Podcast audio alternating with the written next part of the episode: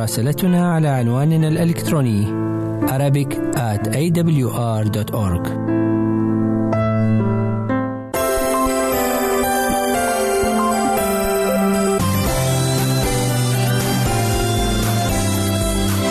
أنتم تستمعون إلى إذاعة صوت الوعد. قال السيد المسيح أنتم ملح الأرض ما معنى أن يكون المؤمن ملحا للأرض. وما هو وجه الشبه بين عمل الملح في الطعام وعمل المؤمن في العالم؟ وكيف نصير ملحا في هذه الأرض؟ هذا هو موضوع حلقتنا اليوم فابقوا معنا.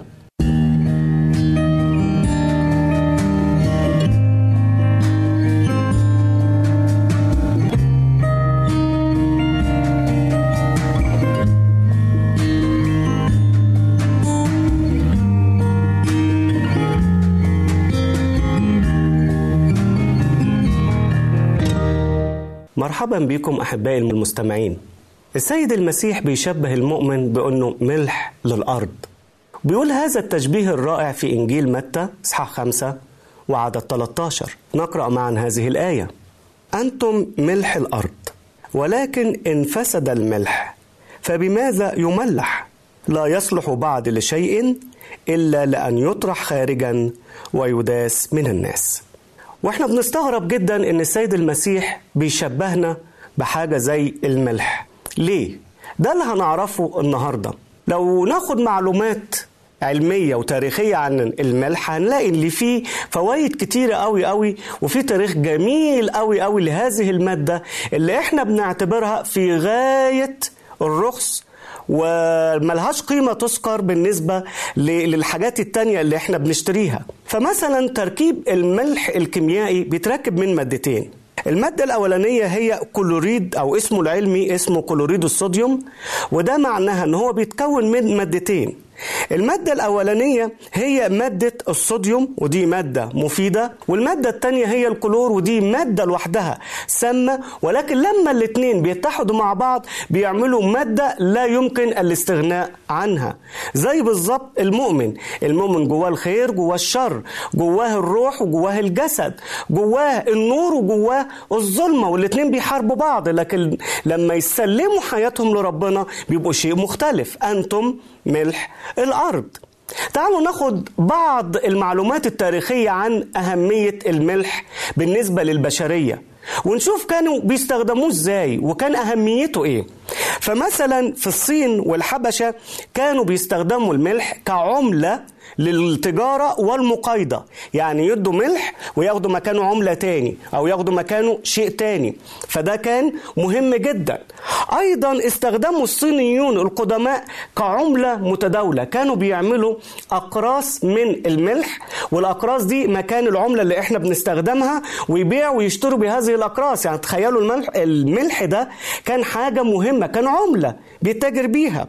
فرضت ضرائب باهظة جدا على مادة الملح. تخيلوا الملح ده اتفرض عليه ضرائب باهظة جدا جدا جدا وده كان أحد أسباب اندلاع الثورة الفرنسية اللي كانت في القرن ال 18 بسبب الضرائب اللي فرضها الملك وقتها على عامة الشعب على عامة الشعب وما كانتش مفروضة على النبلاء. أيضا من العوامل الأخرى أو من التاريخ الأخر إن كان في وقت من الأوقات الملح بيستبدل بوزنه ذهب. ها؟ كان لما مثلا تعوز كيلو ملح تدفع قدامه كيلو ذهب تخيل؟ كان الاتنين في معادلة واحدة كان الاتنين ليهم نفس القيمة المادية عند الناس. فضل على هذا الحال. حتى في وقتنا الحالي ما زال الملح ليه أغراض كتيرة جدا في الصناعة. بنستخدمه مثلا في دبغ الجلود بنستخدمه في الأسماك المملحة المحاليل الطبية الضرورية عشان تحافظ على التوازن المائي في جسم الإنسان. فلا أحد ينكر أن بالرغم أن الملح مادة رخيصة الثمن الآن ولكنها لا استغناء عنها أبدا. كل يوم إحنا بنستخدمها.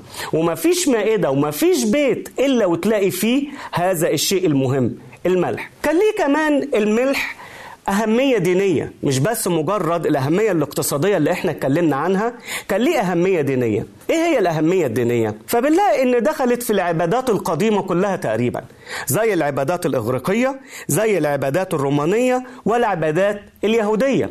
فنقدر نقرأ في الكتاب المقدس مثلا إن الملح ذكر كتير. كان لازم لما يحصل في بخور لما تركيبة البخور اللي تقدم في الهيكل كان لازم يكون من تركيباتها في ملح. كان لازم تتحط مع كل أنواع القرابين. لازم كان يبقى فيه ملح موجود مع القرابين. وكمان استخدم الملح في العهد القديم كعلامة ميثاق بين البشر وبعضهم بين البشر وبعضهم. نقرأ آية جميلة موجودة في سفر عزرة 4 14 سفر عزرة 4 14 بيقول إيه؟ والآن بما إننا نأكل ملح دار الملك ولا يليق بنا أن نرى ضرر الملك لذلك أرسلنا فأعلمنا الملك ماشي؟ لذلك أرسلنا فأعلمنا الملك. يعني إيه اللي بيتقال هنا؟ بيقول إحنا واكلين ملحه يعني عاملين عهد معاه وإحنا شايفينه في مشكلة شايفين إن في خسارة عليه. لازم العهد ده يحترم وإن إحنا نروح ونقول له على الأشياء اللي بتحصل. ده اتخذت على أساس إنها علامة عهد بين البشر وبعضيهم. أكتر من كده إنها حتى إحنا لما بنتكلم مع بعض بنقول إحنا واكلين مع بعض عيش وملح. يعني إيه؟ يعني إحنا في بينا وبين بعض عهد في بينا وبين بعض ميثاق في بينا وبين بعض أخوة في ترابط بينا وبين بعض. الحاجة المهمة جدا أيضا في الملح إنها استخدمت كعهد ميثاق بين الله وبين الشعب. إزاي ده؟ تعالوا نقراها في أخبار الأيام الثانية 13 وعدد خمسة. بيقول الكتاب أما لكم أن تعرفوا أن الرب إله إسرائيل أعطى الملك على إسرائيل لداود إلى الأبد ولبنيه بعهد ملح. أعطاه بعهد إيه؟ ملح. أعطاه بعهد ملح يعني ميثاق. ميثاق بين الله وبين الشعب. إذا الملح هنا ليه تاريخ طويل. ليس فقط في الناحية التجارية ولكن أيضا في الناحية الدينية. ويجي هنا السؤال الثاني إيه وجه الشبه إذا اللي قال عليه السيد المسيح للمؤمنين أنتم ملح الأرض إيه وجه الشبه؟ أول شبه بين الملح وبين المؤمن هو أن الملح نقي طاهر نقي وطاهر الملح بيجي منين؟ ملح بيجي نتاجة شيئين مقدسين في العالم القديم هما البحر والشمس فكان عند الإغريق أن البحر والشمس هما أطهر ما في الوجود وأنقى ما في الوجود. نتيجة الاتنين دول مع بعض بيخرج مادة الملح. وعشان كده يعتبر الملح رمز للنقاء ورمز للطهارة. في قصة في الكتاب المقدس بيتكلم عن الملح وقد إيه بي بي بيبقى مفيد قوي في النقاء والطهارة. لما إليشع النبي راحوا وكانوا هيبنوا مكان فلقوا المكان صالح بس في بير مية البير بيدوقوا منه لقيوه مر جدا. قالوا ده مسموم فيه سم.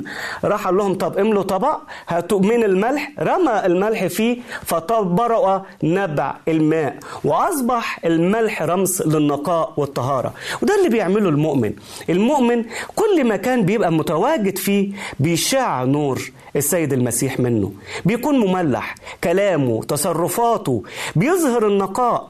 في ناس لما تقعد معاها تشتاق لفعل الشر تشجعك على فعل الشر تشجعك على فعل الخطية. لكن في ناس آخرين لما يكونوا موجودين ما تقدرش ما تقدرش تعمل الخطية. ما تقدرش تقول كلمة فيها خدش حياء. ليه؟ لأن وجوده بيعمل نقاء بيعمل تنقية. المؤمن كده المؤمن كده. هو بيعمل نفس العمل بيعمل نفس الدور إن هو بيشيع النقاء حواليه الطهارة حواليه بيكون مختلف عن الآخرين. إحنا مش زي الآخرين. أنت مش زي الآخرين. أنت مش زي الآخرين. لا كلامنا هو كلام العالم ولا الضحك بتاعنا نفس طريقة ضحك العالم ولا اللي إحنا بنشوفه بيشوفوه العالم. لا لا لا لا. إحنا مختلفين. إحنا في نقاء جوانا. أنت فيك نقاء مختلف عن العالم. أنت وأنت ملح. للأرض. عشان كده لازم نفتكر دايما الملح كمان كان بيستخدم في التطهير. فنقرأ مثلا في حسقيال 16 4 هذه الآية. بيقول عن عصيان الشعب قديما أما ميلادك يوم ولدت فلم تقطع سرتك ولم تغسلي بماء للتنظيف ولم تملحي تمليحا ولم تقمطي تقميطا. ده معناها إيه؟ تملحي تمليحا. لأن كان بيحطوا على البيبي وهو مولود بعد ما يقطعوا له السرة يحطوا له ملح رمز الطهارة رمز القداسة رمز إن هذا الطفل الجديد نقي طاهر. لكن بيقول على شعبه العاصي إن أنتم ما تحطلكوش ملح. يعني ما فيكوش طهارة ما فيكوش قداسة ما فيكوش البر. اذا الشبه الأول أن الملح هو للنقاء للطهارة. فهل أنت نقي وطاهر؟ الشيء الثاني أو الرمز الثاني. عمل الملح الأساسي هو أن يحفظ الأطعمة من الفساد. يعني إيه يحفظ الأطعمة من الفساد؟ كان زمان ما فيش ثلاجات ما فيش الوسائل الحديثة اللي بيحفظوا بيها الأطعمة. أمال كانوا بيخزنوا الأطعمة إزاي؟ بيحفظوها إزاي؟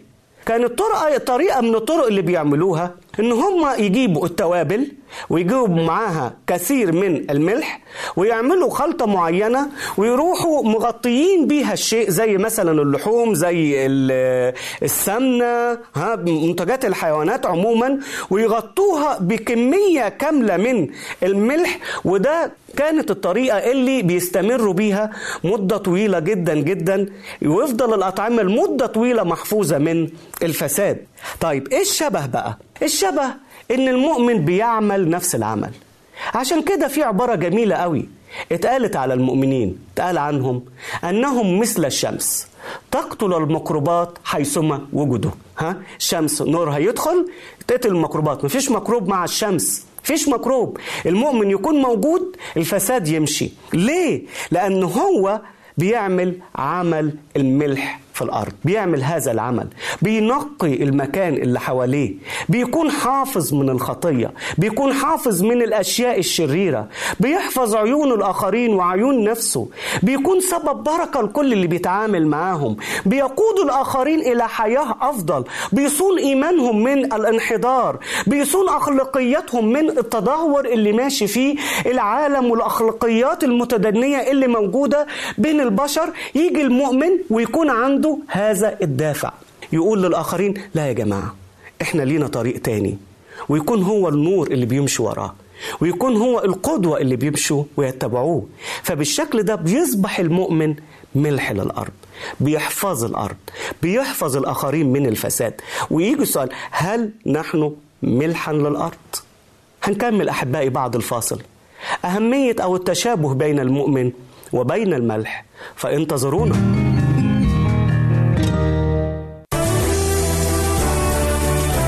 أنت تستمع إلى إذاعة صوت الوعد.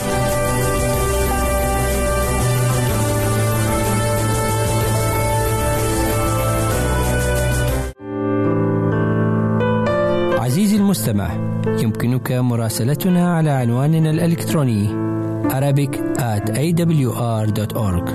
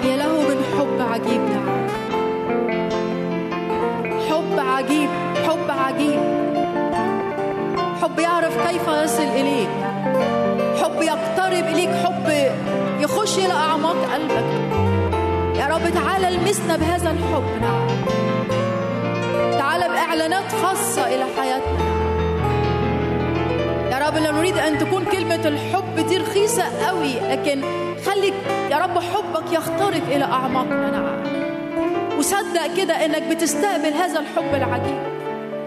افتح أعماقك للرب واستقبل هذا الحب العجيب. لا يكفي إنك تسمع إنه الله يحبك لكن استقبل هذا الحب عشان تستقبل فيض وأنهار وينبوع ماء ينبع إلى حياة أبدية.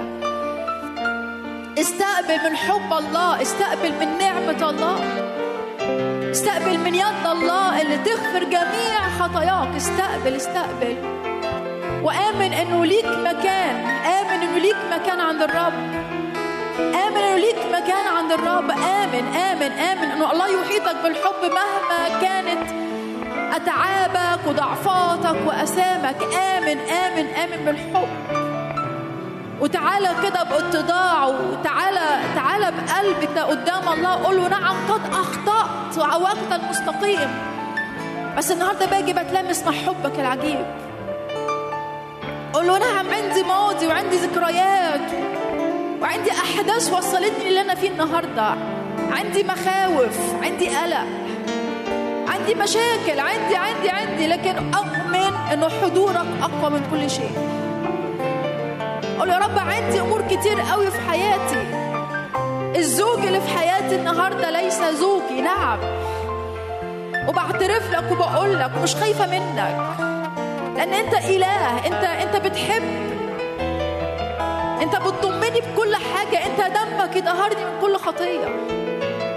يمكن خايفة أقول لناس لكن أنا مش خايفة منك لأني في حضورك وبستقبل إعلانات من حبك. عارفة لما تعترف بخطاياك هتلاقي نفسك قادر تقولها قدام الناس بلا خوف لأنه هتلاقي إنه الله أعظم من كل شيء. هتلاقي عندك في أعماقك إنك مديون لغفران الله في حياتك. بقلبك اسجد أمام الله بقلبك. قول يا رب أتوجك ملك على حياتي. وأنت بتحبني وأنت فاتح دراعاتك ليا. أنا بحبك لأنك أحببتني اولا. أنا أعيش لك لأنك أنت اديتني كل شيء.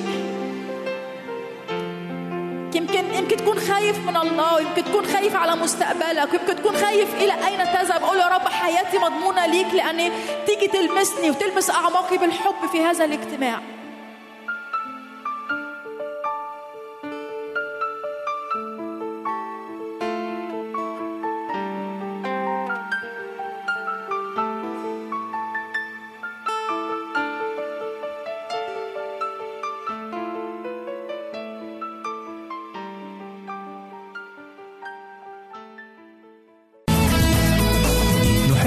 نسمع منك راسلنا على البريد الإلكتروني Arabic at awr.org نحن ننتظر رسائلكم واستفساراتكم. أنت تستمع إلى إذاعة صوت الوعد.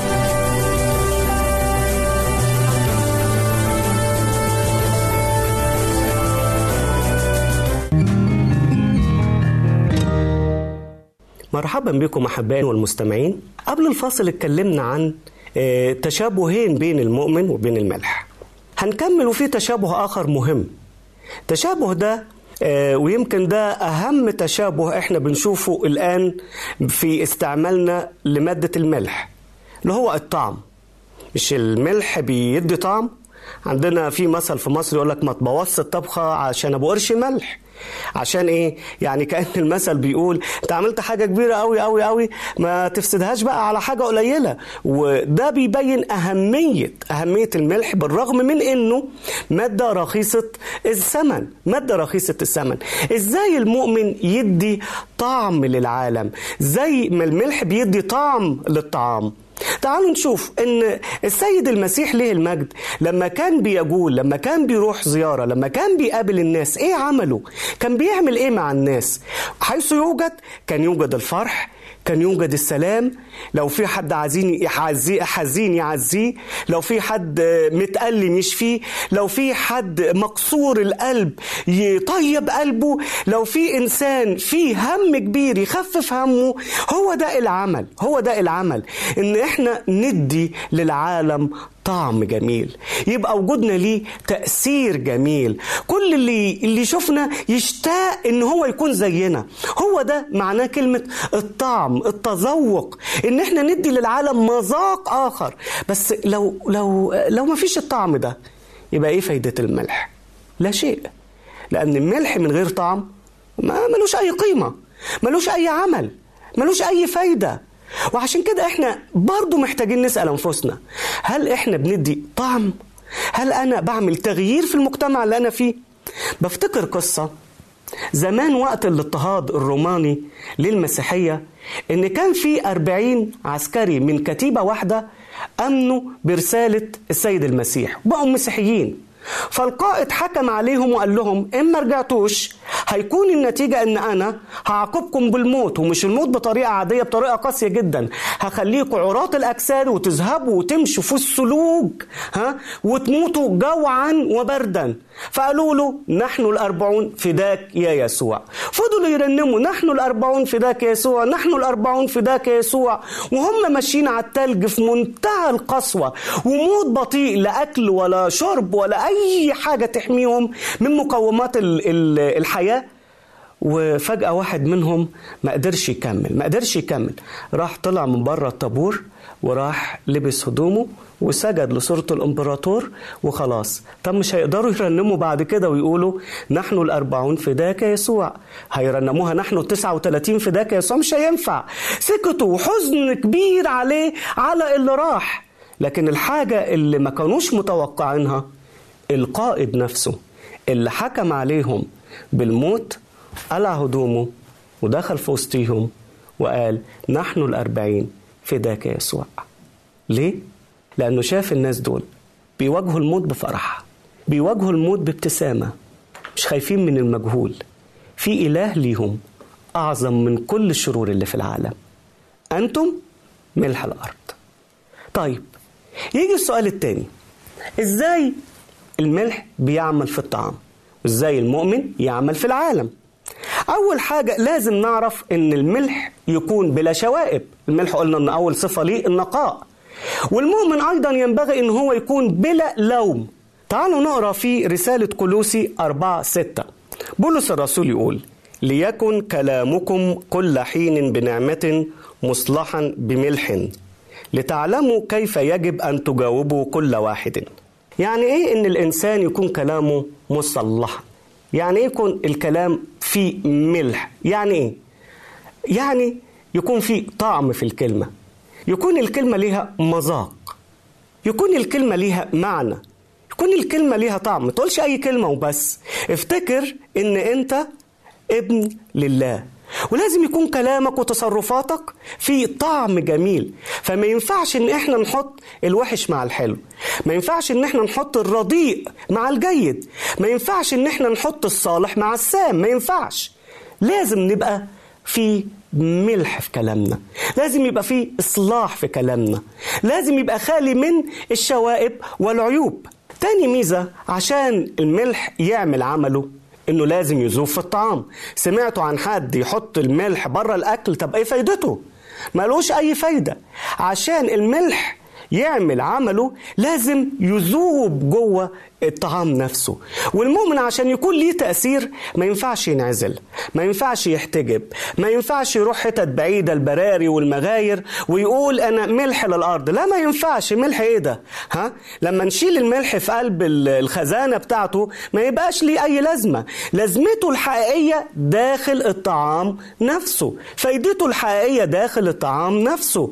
عشان كده ما ينفعش أبدا إن إحنا نعتزل العالم ونقول كفاية فينا خيرنا شرنا. لا خلينا بالشكل ده نريح نفسنا من العالم وشروره. عشان تبقى ملح للأرض لازم تدوب مع العالم. الحاجة التالتة يا أحبائي إنه أيضا الذوبان هو إنكار للذات. يعني لما يجي الملح في الطعام ما بيقولش أنا اختفيت. خلاص هو اختفى. إحنا عمرنا ما بنشوف الطعام في الملح في قلب الطعام ابدا. بس بنقدر نعمل إيه؟ نقدر نتذوقه. بنعرف كميته إيه. من حاسة التذوق بالرغم إن إحنا ما نقدرش نشوفه لأنه بيذوب. بيذوب لكي ينفع الآخرين. والمؤمن عنده نفس الصفة إن هو بيضحي بما ليه لأجل الآخرين. بيفكرني بيوحنا المعمدان لما كان بيتكلم عن السيد المسيح. بيقول إيه؟ لو قرينا في يوحنا 3 30 بيتكلم وبيقول يوحنا المعمدان عن السيد ينبغي أن ذاك يزيد وإني أنا أنقص. ينبغي ها؟ لازم إن السيد المسيح يزيد وأنا إيه؟ أنقص. شفتوا التواضع والمحبة قد إيه؟ ها؟ ده بيزوف في العالم. ده بينكر نفسه. ما بيهتمش إنه ياخد المجد لذاته.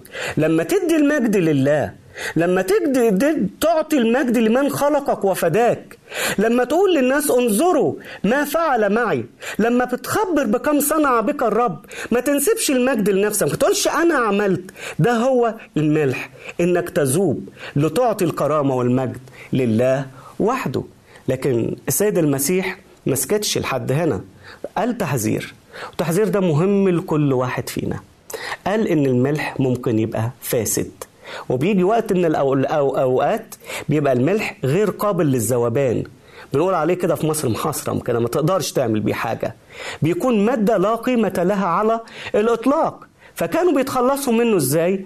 كانوا بيحطوه تحت آه سوري في حظيرة المواشي والبهائم ها؟ أو في الطرقات لما يكون في أمطار بيحطوها كسد خانة والناس رايحة جاية تعدي عليه. يبقى بعد ما كان مكانه في وسط الطعام أصبح مكانه للدوس من الناس. فرق كبير جدا جدا. طب إزاي المؤمن يفقد ملوحته؟ تعالوا نشوف. أول حاجة لو لم تظهر فيه صفات الله لو المؤمن أخفى هذه الصفات في داخله يبقى ساعتها ما أصبحش ملح. تعالوا نشوف الكتاب المقدس بيقول إيه؟ في رؤيا 3 15 و16 أنا عارف أعمالك أنك لست باردا ولا حارا ليتك كنت باردا أو حارا.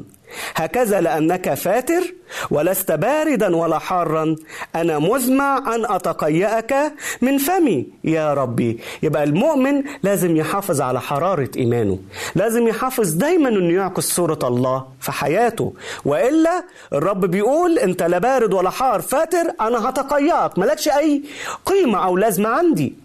الحاجة التانية أحبائي لو المؤمن فقد المحبة يبقى فقد كل شيء. لو المؤمن فقد المحبة يبقى فقد كل ما يملك. تعالوا نقرأ الأنشودة الجميلة عن المحبة في كرونسوس الأولى 13 وقراءتنا من واحد إلى ثلاثة يقول بولس الرسول إن كنت أتكلم بألسنة الناس والملائكة ولكن ليس لي محبة فقد صرت نحاسا يطن أو صنجا يرن وإن كانت لي نبوة وأعلم جميع الأسرار وكل علم وإن كان لي كل الإيمان حتى أنقل الجبال ولكن ليس لي محبة فلست شيئا. وإن أطعمت كل أموالي وإن سلمت جسدي حتى احترق ولكن ليس لي محبة فلا أنتفع شيئا. وهتكون النتيجة إيه؟ زي ما كتبت في سفر التثنية 29 23 كبريت وملح كل أرضها. حريق لا تزرع؟ يعني إيه؟ يعني إيه يا رب؟ يعني كأن هيكون الملح عقاب للناس. هيكون لا قيمة له. هيكون سبب أذية مش بركة. وهذا هو الإنسان المؤمن عندما يفقد ملوحته. وعندما يفقد تأثيره بين البشر. هل إحنا فعلا ملح للأرض؟ وهل ما زلنا بندي طعم للعالم بنحفظ العالم بنظهر للعالم النقاء اللي الرب عايزه فينا. الرب بيدعونا الآن إن إحنا نكون ملح للأرض. أحبائي الرب النهاردة بيقول أنتم ملح الأرض. أنتم ملح الأرض.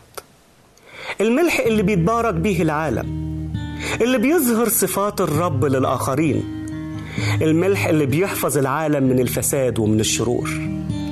الملح اللي بيظهر النقاء الإلهي الكامل.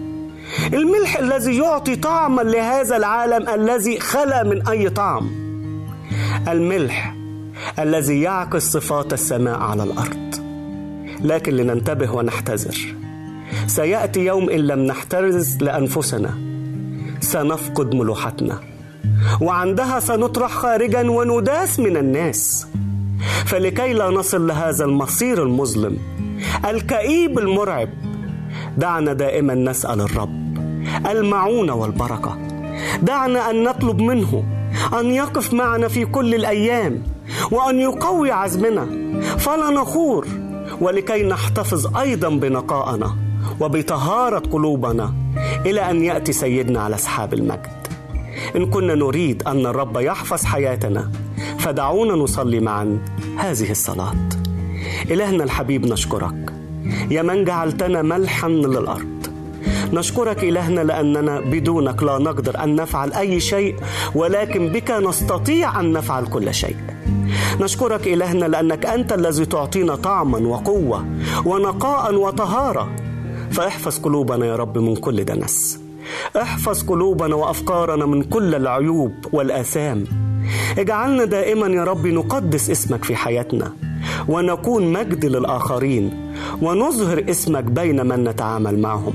سامحنا يا ربي على كل ما فعلنا من الخطايا واجعل لنا مكان في ملكوتك متى جئت على السحاب.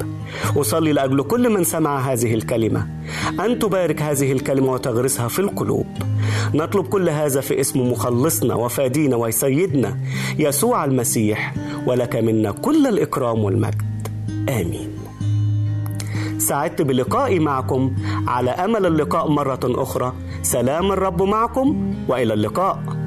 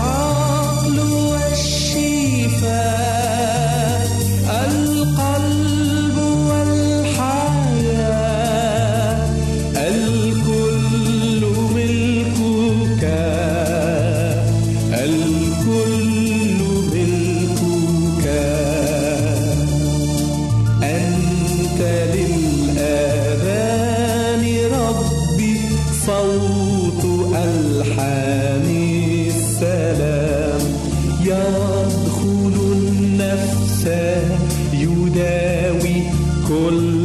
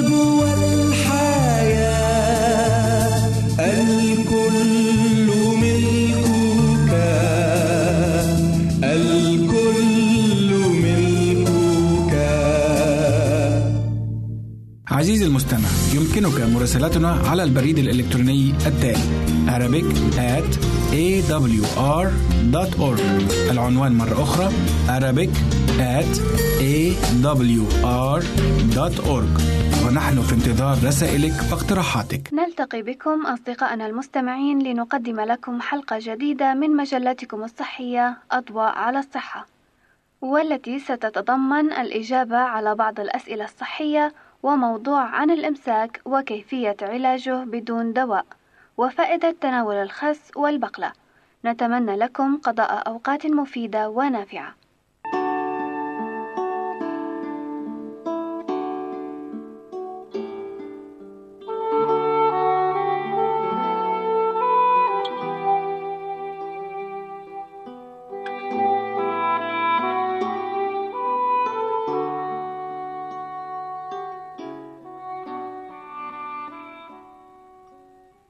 السؤال الأول لهذا اليوم وردنا من مستمعة إذ كتبت لنا في رسالتها السؤال التالي: هل أن سرطان الثدي أكثر شيوعًا بين النساء؟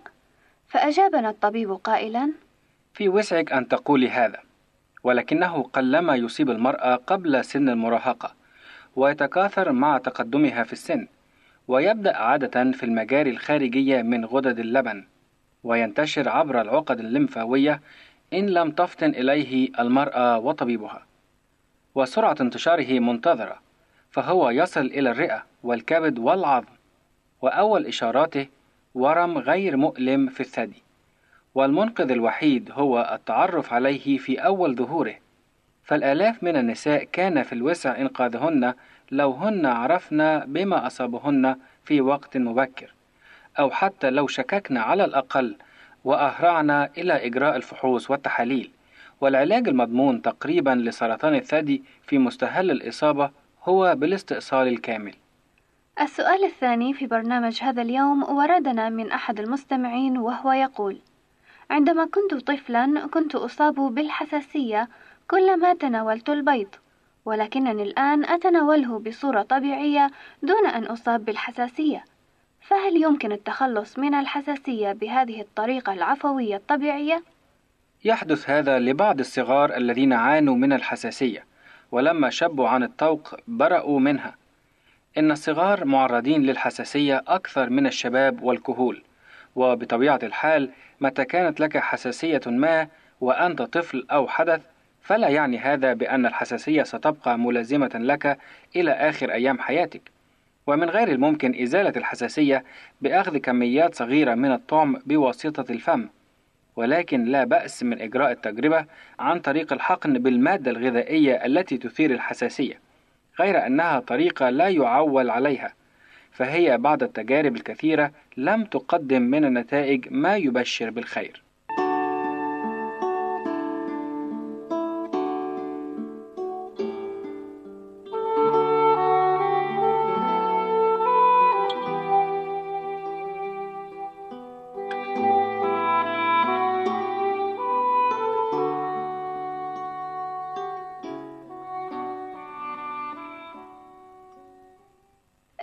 بين اضطرابات الإمعاء واضطرابات الأحاسيس والمشاعر والعواطف عرفت منذ زمن بعيد، فإمعاء الإنسان تحركها الضغوط العاطفية، فمثلما يسفر القلق والتوتر والانفعال عن إسهال لدى الإنسان الطبيعي السليم من الأمراض، كذلك يسفر عنه الإمساك لدى إنسان آخر طبيعي وسليم من الأمراض.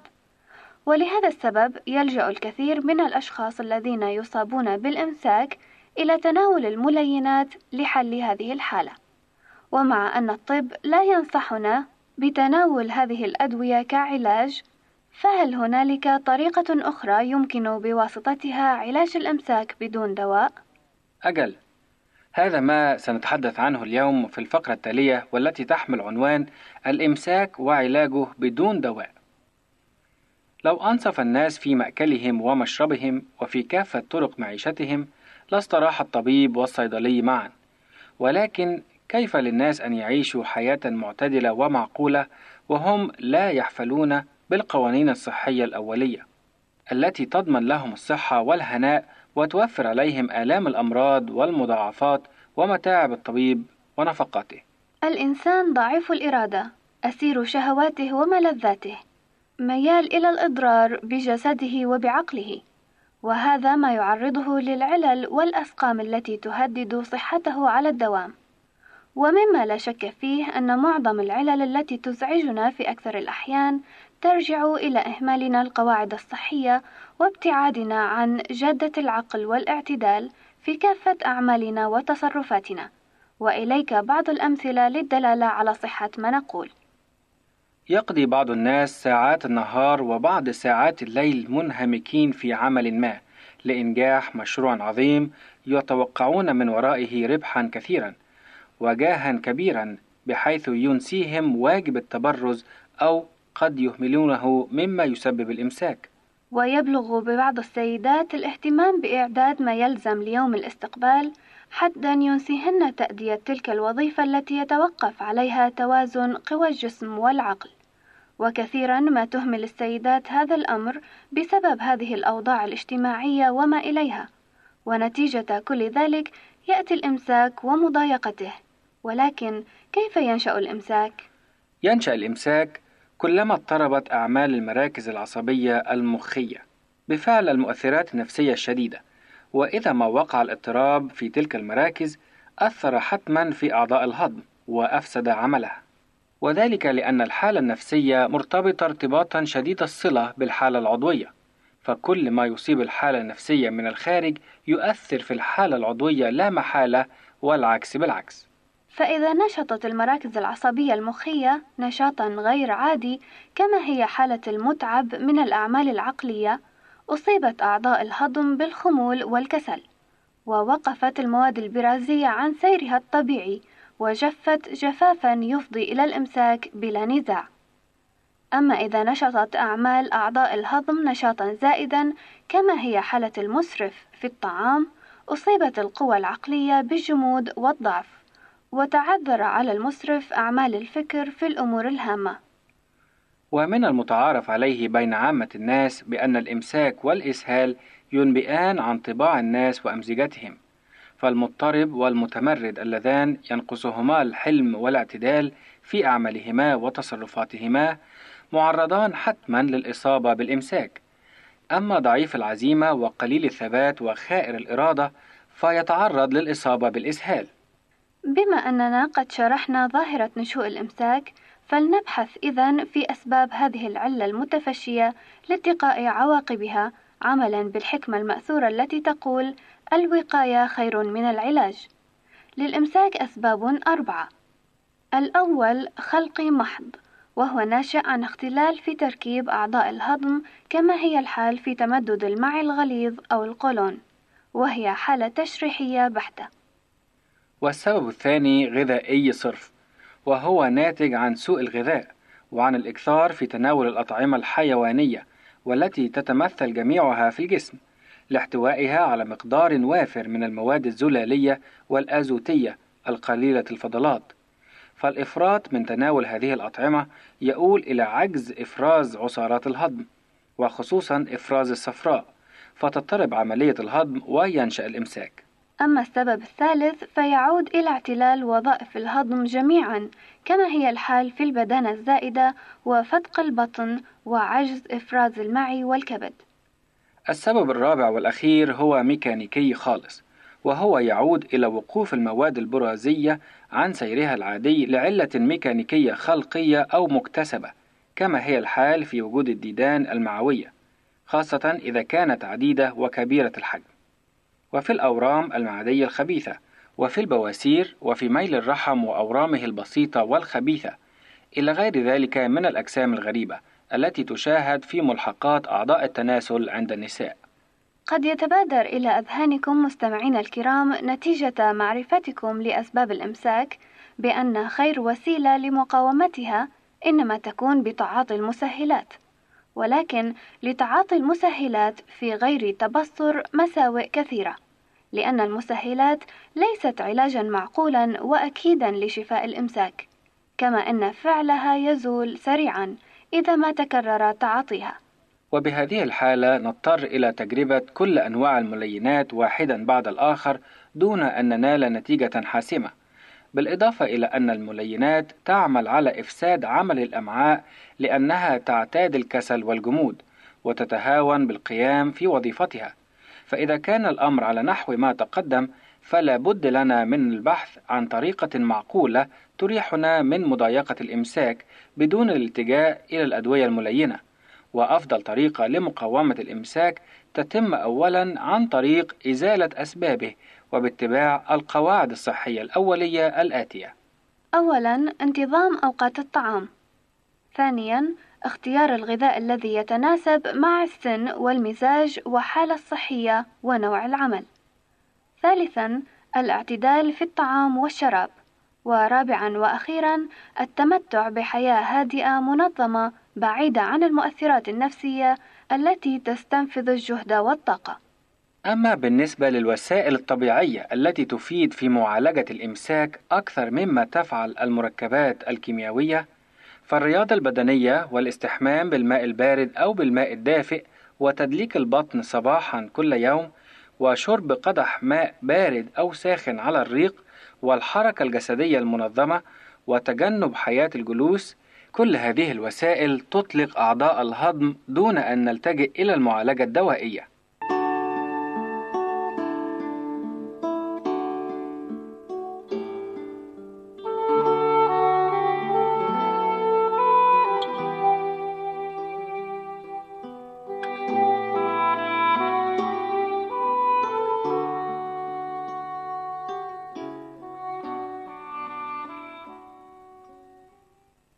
نصل الآن معكم إلى الفقرة الأخيرة من مجلة هذا اليوم والتي سنتحدث فيها عن فائدة تناول الخس والبقلة أو ما يسمى بالبربين.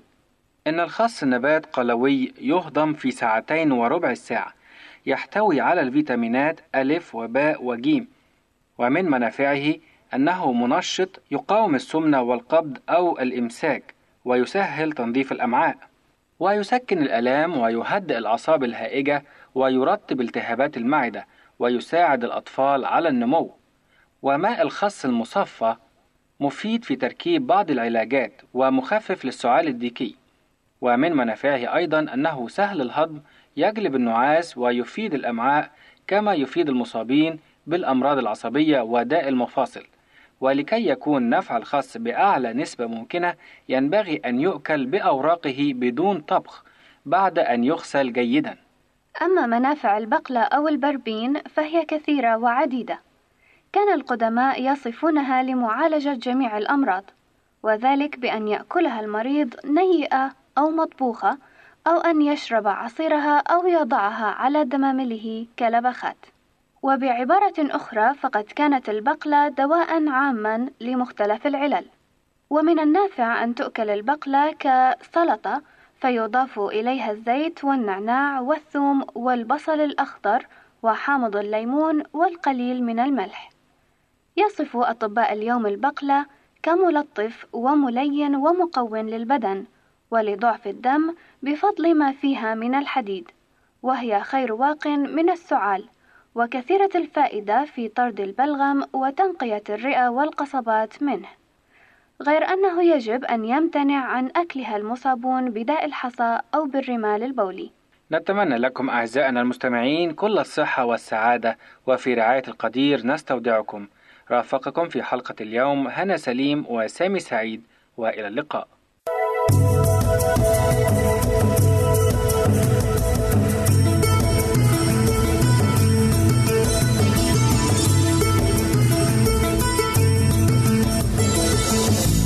إذاعة صوت الوعد.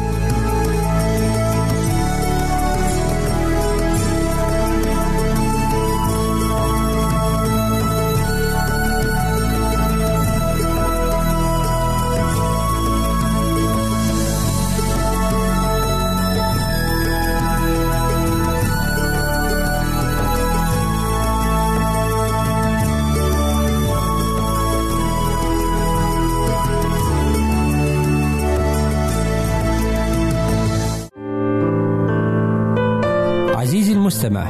يمكنك مراسلتنا على عنواننا الإلكتروني Arabic at awr.org